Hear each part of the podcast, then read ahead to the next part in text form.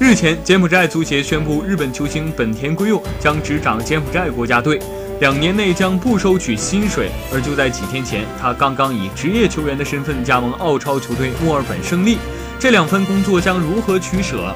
据悉，本田圭佑对于两份工作的侧重完全不同，他的主要精力仍会放在与墨尔本胜利的训练比赛上，以一个职业足球运动员的身份继续拼搏。